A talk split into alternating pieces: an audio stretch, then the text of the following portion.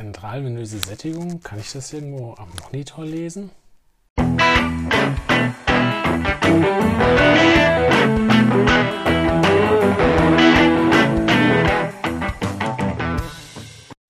Hallo und herzlich willkommen zum Kochbuch Anästhesie, der Podcast von Anästhesisten für Anästhesisten und welche dies noch werden wollen.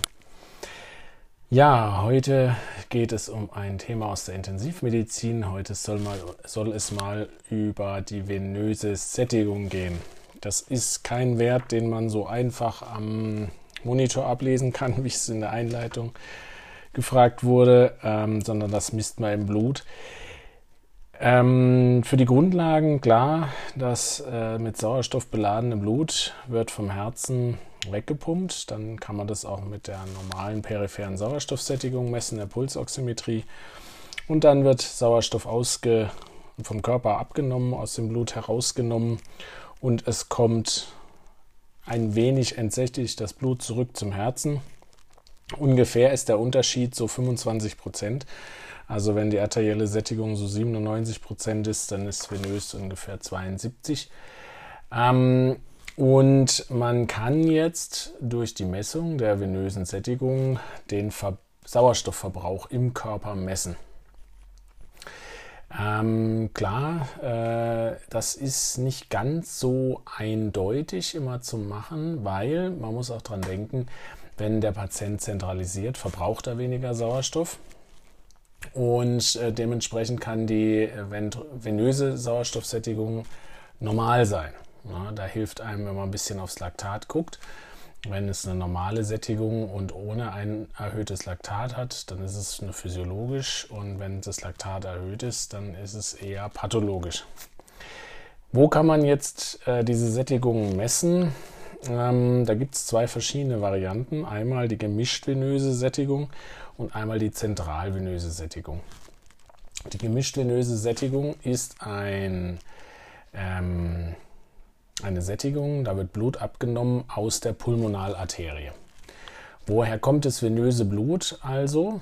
Von der Vena cava superior und inferior, also im Endeffekt mehr oder minder vom gesamten ähm, Herz, Quatsch, vom gesamten Körper und auch noch von den äh, Koronarvenen heraus. Mm, ein Problem hat man bei der gemischt-venösen Sättigung. Der, die Messung, die erfordert einen Pulmonales-Katheter und heutzutage, ich weiß nicht, wie es bei euch ist, aber Pulmonales-Katheter werden ja eigentlich quasi nicht mehr gelegt. Ähm, dementsprechend ist es ein bisschen ein schwieriger Wert, den man da erheben kann. Man etwas einfacher, man kann die zentralvenöse Sättigung messen. Das ist die Sättigung, die ja vor dem rechten Herzen ähm, gemessen wird aus dem Blut. Das ist im Endeffekt, kann man das durch einen stinknormalen ZVK machen, den ja die meisten Intensivpatienten sowieso haben. Ähm, da kriegt man aber nur das Blut aus der Vena cava superior ab. Auch das ist ein bisschen tricky. Bei richtig kranken Patienten kann es natürlich sein, dass sie auch ein bisschen im Abdomen eine Minderperfusion haben, im Splanchnius-Gebiet. Und ähm, da äh, diese, diese Werte, die werden da nicht mit gemessen durch die zentralvenöse Sättigung. Aber normalerweise ist die zentralvenöse Sättigung einfach 5% höher als die gemischtvenöse Sättigung. Normwerte sind über 70 Prozent, bei der gemischtvenösen über 65 bis 80. Und ähm, da, was kann man machen, wenn sie jetzt kleiner sind als 70 Prozent bei der zentralvenösen Sättigung? Man kann das Herzzeitvolumen erhöhen durch Katecholamine, Dobutamin zum Beispiel oder Volumen. Man kann den HB erhöhen durch EKG-Gabe. Und man kann natürlich die arterielle Sauerstoffsättigung äh, optimieren, ähm, sprich ähm, die Atmung optimieren. Ja, dadurch kann man durch die zentralvenöse Sättigung oder eventuell die äh, gemischtvenöse Sättigung ein kleines wen, ein klein bisschen die Katecholamintherapie steuern und die Volumentherapie steuern. So, das war's schon wieder mal mit dieser Folge. Es wäre super, wenn es euch gefallen hat und ihr dann auf iTunes oder ähnlichem eine 5-Sterne-Bewertung hinterlassen könnt.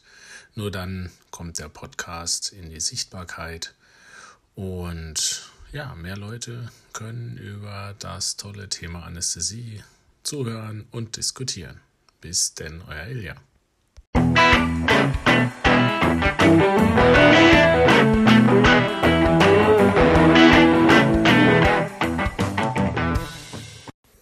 Wir wenden hier bei diesem Podcast größte Sorgfalt an, um korrekte Informationen rund um die Anästhesie zu geben. Dieser Podcast ist nur an medizinisches Fachpersonal gerichtet. Allerdings sind wir nicht immun vor Fehlern und übernehmen keine Gewähr für den Inhalt des Podcasts und dessen klinische Anwendung. Jeder ist für sein Handeln selber verantwortlich und wir empfehlen diesen Podcast nicht als einzige Grundlage für die Behandlung von Patienten zu verwenden.